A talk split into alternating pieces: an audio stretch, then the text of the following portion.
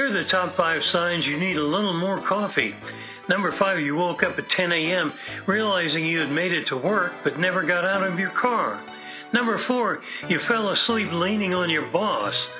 Number three, 75% of every sentence is said while yawning. Number two, you're using scotch tape to support the toothpicks that are holding your eyes open. And the top sign you need some more coffee, you try to turn off the alarm waking you up and then realize you're the pilot. You're, you're hilarious, my friend. If you've got a music request, go to desertradioaz.com and fill out the handy request form.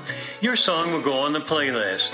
Well, I guess that makes our naughty parts tingle. Thanks for listening.